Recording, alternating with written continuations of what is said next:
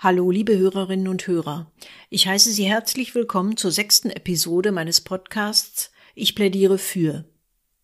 Ich bin Vera Juncker und ich plädiere heute dafür, sich dem Gedanken einer Reform des Wahlrechts einmal aus der Sicht eines Bürgers zu nähern.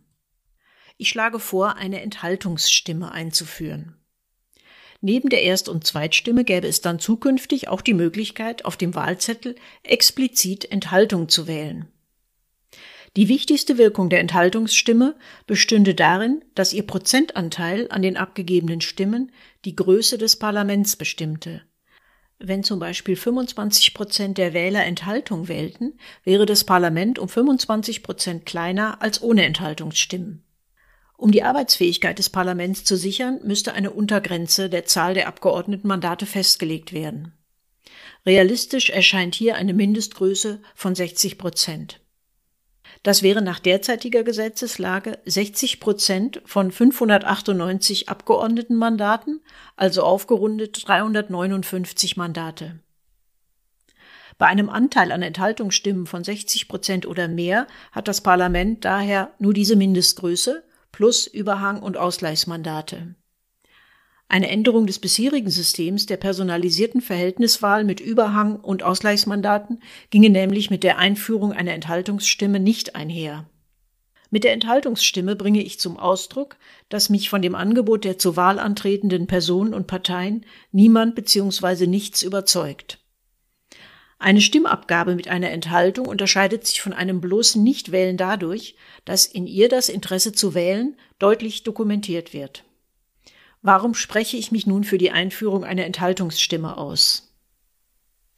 Durch die Möglichkeit einer Einflussnahme des Bürgers auf die Größe des Parlaments und damit auf die Motivation der Wahlkandidaten, sich das Mandat durch gute Arbeit in Wahlkreis bzw. Parlament zu erkämpfen, wird zum einen die Verbindung zwischen dem Bürger und seinem Abgeordneten gestärkt zum anderen bestünde dann auch für diejenigen, die ihre Unzufriedenheit mit dem Parteienangebot bisher nur unzureichend durch Wahlenthaltung zum Ausdruck bringen konnten, die Möglichkeit, diese Unzufriedenheit erfolgswirksam zu dokumentieren. Es entstünde ein atmendes Parlament. Meines Erachtens muss man dem Wähler eine Einflussmöglichkeit geben, die nicht parteipolitisch ist, nach dem Motto, ich wähle zähneknirschend das geringste Übel, sondern allgemeinpolitisch, nach dem Motto, für mich ist nichts dabei. Die Zusammensetzung des Parlaments soll den Wählerwillen zu 100 Prozent abbilden. Wenn sich nur 70 Prozent der Wähler für eine Partei entscheiden können, ist es nicht gerechtfertigt, das Parlament zu 100 Prozent zu besetzen. Darüber hinaus bewirkt die Enthaltungsstimme auch Folgendes. Alle Parteien sind gemeinsam und jede für sich dafür verantwortlich, dass es nicht zu Mandatsverlusten durch Politikverdrossenheit kommt, zum Beispiel infolge gebrochener Wahlversprechen oder inhaltsleerer oder unernster Politikclownerie. Das stärkt den Leistungsgedanken in der parlamentarischen Arbeit deutlich, weil es den Druck erhöht, Politik zu machen, die an den Interessen des Souveräns orientiert ist. Ein weiterer Vorteil ist, dass der Wählerprotest nun nicht mehr dadurch ausdrücken muss, dass er extreme politische Richtungen wählt. Über das Instrument der Enthaltungsstimme können Nichtwähler wieder eingefangen werden, sich überhaupt an der politischen Willensbildung zu beteiligen. Das Gefühl, ich kann ja doch nichts ändern, würde abnehmen. Nichtwähler nach Einführung der Enthaltungsstimme wären dann echte Nichtwähler und könnten aus der politischen Betrachtung gestrichen werden. Diejenige Partei, die den Vorschlag einer Enthaltungsstimme aufnimmt, profiliert sich als die Partei, die den Wählerwillen ernst nimmt. Der Vorschlag ließe nämlich das Selbstbewusstsein einer Partei erkennen, das demokratische Element der Wahlen stärken zu wollen. Darüber hinaus ist mein Vorschlag einfach und greift nicht in das bestehende Wahlsystem ein. Was könnte man nun gegen meinen Vorschlag ins Feld führen? Das erste Argument könnte lauten, das Parlament könnte zu klein werden, seine Arbeitsfähigkeit könnte in Gefahr sein.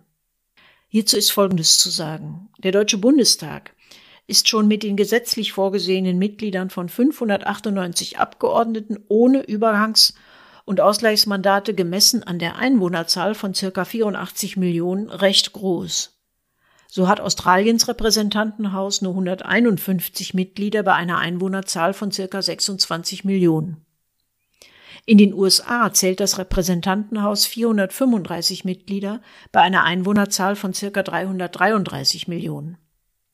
Der Bundestag ist daher auch bei einer deutlichen Verkleinerung von einer Arbeitsunfähigkeit weit entfernt. Zudem sieht mein Vorschlag ohnehin eine Untergrenze von 60 Prozent der Größe ohne Berücksichtigung der Enthaltungsstimmen vor.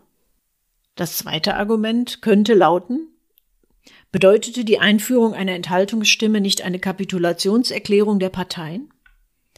Nein, eine Enthaltungsstimme trüge nur einem Umstand Rechnung, der schon seit vielen Jahren existiert, nämlich der Tatsache, dass es eine große Gruppe von Menschen gibt, die mit dem bisherigen Angebot der Parteien aus verschiedensten Gründen nicht zufrieden ist und bisher keine Möglichkeit hatte, dies in der wichtigsten Form der Meinungsäußerung durch die Bürger, nämlich durch eine Stimmabgabe in einer Wahl, zum Ausdruck zu bringen.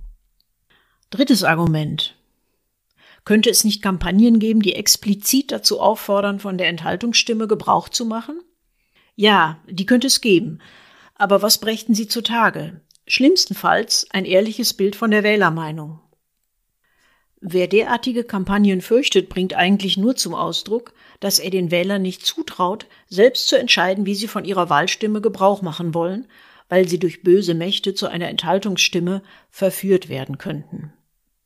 Aber selbst wenn es in einer Wahl zu einem besonders hohen Prozentsatz an Enthaltungsstimmen käme, wäre, wie ich bereits festgestellt habe, die Funktionsfähigkeit durch die Mindestgröße von 60 Prozent immer gewährleistet. Zusammenfassend ist festzustellen, dass die Einführung einer Enthaltungsstimme ein echter Fortschritt wäre auf dem Weg zu einer Politik, die stärker an den Interessen der Bürger orientiert ist.